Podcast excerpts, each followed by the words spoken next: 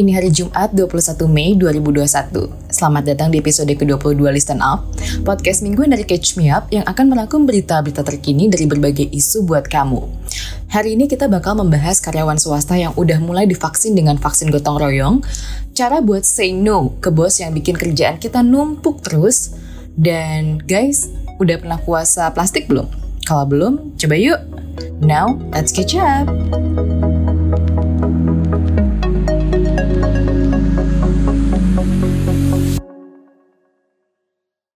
Buat kalian karyawan swasta yang selama ini tetap harus ngantor, tapi belum juga divaksin COVID-19. Sekarang udah bisa merasa cukup lega nih gengs, karena... Saya berada di PT Unilever di Jababeka dan saya melihat ada 18 lokasi perusahaan, pabrik, industri yang juga bersama-sama melaksanakan vaksinasi gotong royong. Oke, berdasarkan peraturan Menteri Kesehatan tentang pelaksanaan vaksinasi, yang boleh mendapatkan vaksin gotong royong adalah karyawan swasta dan keluarganya. Kenapa namanya vaksin gotong royong? Oke, vaksin gotong royong adalah vaksin mandiri yang diinisiasi oleh pemerintah. Vaksinnya dibeli sama perusahaan, terus diberikan secara gratis oleh perusahaan ke karyawannya. Hal ini bertujuan untuk mempercepat proses vaksinasi dan mempercepat kekebalan kelompok atau herd immunity. Selain itu, proses vaksin tersebut juga diharapkan akan berdampak ke pemulihan ekonomi ke depannya. Nah, Ketua Umum Kamar Dagang dan Industri Indonesia atau Kadin Pak Rosan Reslani itu bilang sudah lebih dari 22 ribu perusahaan yang daftar program vaksin gotong royong. Tepatnya 22.736 perusahaan, gengs. Dan dari semua perusahaan tersebut, total karyawan yang akan divaksin mencapai 10 juta orang. Penasaran dong, vaksin apa sih yang dipakai? Jadi, vaksin yang dipakai adalah vaksin Sinopharm dengan teknologi seperti Sinovac, yaitu inactivated virus. Dan rencananya, pekan kedua Juni nanti akan ada suplai tambahan vaksin Sinopharm sebanyak 1 juta dosis. Selain Sinopharm, jenis vaksin COVID-19 CanSino juga masuk dalam program vaksinasi gotong royong. Kalau vaksin CanSino dikembangkan dengan teknologi adenovirus, bedanya Oke, sedikit penjelasan biologi. Inactivated virus, vaksin yang diinaktivasi, dibuat dari mikroorganisme seperti virus, bakteri, dan lain-lain, yang telah dimatikan dengan proses menggunakan bahan kimia tertentu atau secara fisik. Sedangkan adenovirus, dalam hal ini vaksin CanSino, peneliti menambahkan gen virus ke virus lain. Pas sudah disuntikan, gen tersebut akan dibaca dan disalin ke dalam molekul mRNA, kemudian membuat protein spike dari virus corona. Lalu untuk izin vaksinnya sendiri gimana? Izinnya sih Emergency Use Authorization. Vaksin CanSino sendiri tengah berproses di BPOM, statusnya masih dalam rolling submission. Nah, pemerintah sudah mengatur supaya karyawan nggak dibebankan biaya apa pun. FYI guys, berdasarkan keputusan Menteri Kesehatan, harga vaksinnya adalah Rp321.000 per dosis dan untuk biaya vaksinasinya Rp117.000 per dosis. Since kita masih butuh dua dosis, berarti total harga vaksin per karyawannya sekitar 1 juta rupiah. Sementara, Dinas Kesehatan DKI Jakarta tuh sudah menunjuk sekitar 9 fasilitas kesehatan sebagai penyelenggara program vaksin dari gotong royong.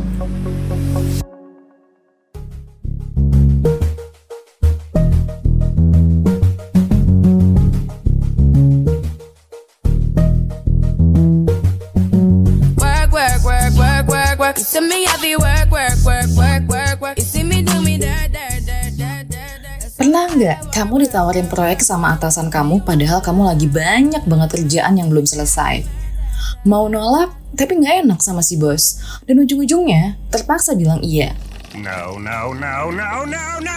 Sebenarnya ada loh gengs, cara untuk bilang no tanpa bikin si bos tersinggung atau tanpa bikin kamu dicap sebagai orang yang nggak bisa kerja bareng tim atau susah diajak kerja bareng. Jadi, menurut para ahli, kebanyakan bilang iya ke banyak tugas atau proyek bisa bikin kamu stres. Bahkan menurut mereka, bilang no adalah hal yang penting demi kesuksesanmu dan kesuksesan kantormu juga. Tapi masalahnya, masih banyak organisasi atau kantor yang nggak bisa nerima kata no. That's why emang sulit sih nolak kerjaan. So, here's some tips on how to say no. Yang pertama, nilai aja dulu permintaannya apa. Sebelum bilang no, coba kamu cari tahu dulu apakah pekerjaannya menarik atau enggak. Tingkat keterlibatannya gimana? Terus, peluangnya juga gimana? Dari situ, kamu bisa tentuin tuh, kira-kira bisa nggak ya ngerjain proyek yang ditawarin, dan kamu jadi bisa menentukan prioritas. Siapa tahu, siapa tahu ada teman kerjaanmu yang bisa bantu kamu di proyek yang lama. Yang kedua, be honest. Kalau ternyata kamu harus bilang no, ya jujur aja dari awal dan jelasin alasan kenapa kamu nggak bisa bantu. Terus alasannya jangan kasih alasan yang ringan, tapi beneran kasih tahu aja kekhawatiranmu apa. Misalnya, kamu bisa bilang kalau kamu lagi ngerjain proyek ini dan itu.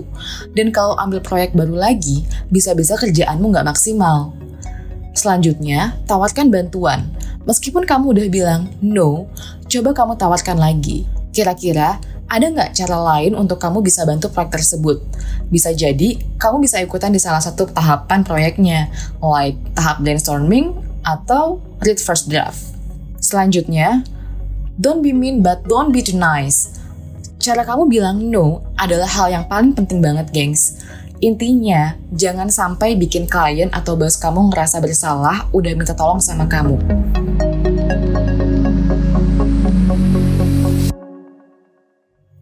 Guys, please, ini penting banget. Studi yang baru aja dipublikasi oleh Mindro Foundation bilang, produksi plastik sekali pakai akan naik 30% dalam 5 tahun ke depan. Oh no! Yep, jadi berdasarkan Plastic Waste Makers Index yang mereka susun, diketahui ada sekitar 20 perusahaan, utamanya di sektor energi dan kimia, yang merupakan sumber dari setengah sampah plastik sekali pakai di dunia.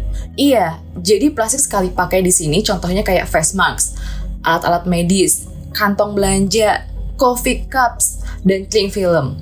Barang-barang ini terbuat dari polymers yang menggunakan bahan bakar fosil sebagai bahan utamanya. Dan yang ada di posisi pertama adalah ExxonMobil yang berkontribusi sebanyak 5,9 juta ton di tahun 2019. Terkait hal ini, Exxon bilang bahwa kekhawatiran publik terkait sampah plastik harus disikapi.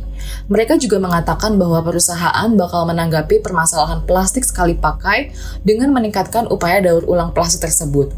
Hmm, another interesting finding. Laporan tersebut juga mengatakan bahwa ada sekitar 60% lembaga keuangan swasta yang turut berkontribusi terhadap produksi plastik sekali pakai.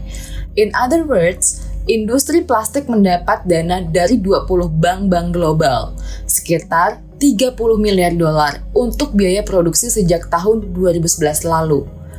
Di tahun 2019 aja, ada 130 juta ton sampah plastik sekali pakai secara global. Huh.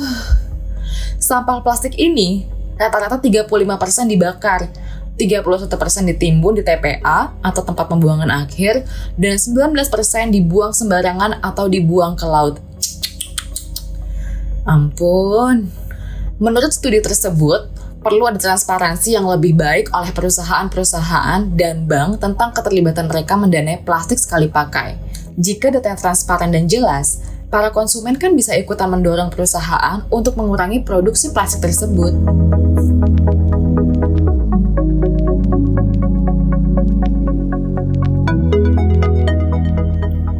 Terima kasih ya udah didengerin. Sampai ketemu minggu depan and happy weekend.